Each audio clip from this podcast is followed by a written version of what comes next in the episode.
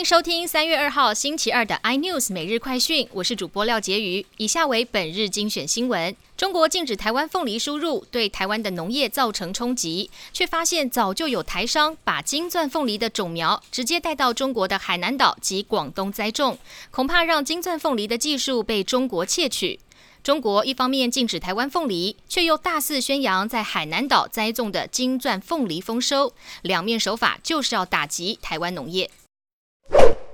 台商大举回流，台积电等科技厂在北中南大举盖新厂，营造业本该一片大好。但原本可以专案引进移工协助建厂的台积电，去年因疫情无法如愿，为了赶进度，只好开出高价向市场挖角工人。其中焊接师傅日薪从原本的三千五百元，现在喊到破万都不意外。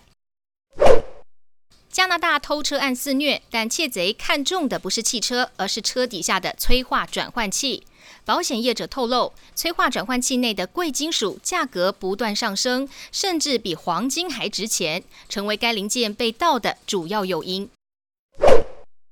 疫情重挫餐饮业，火锅界巨头海底捞也受到冲击。去年全年海底捞净利润约为新台币十亿，较二零一九年的二十三亿元惨跌百分之九十。不过，从全年盈利来看，去年下半年开始已从疫情的打击中逐渐恢复，从上半年的亏损中走出来。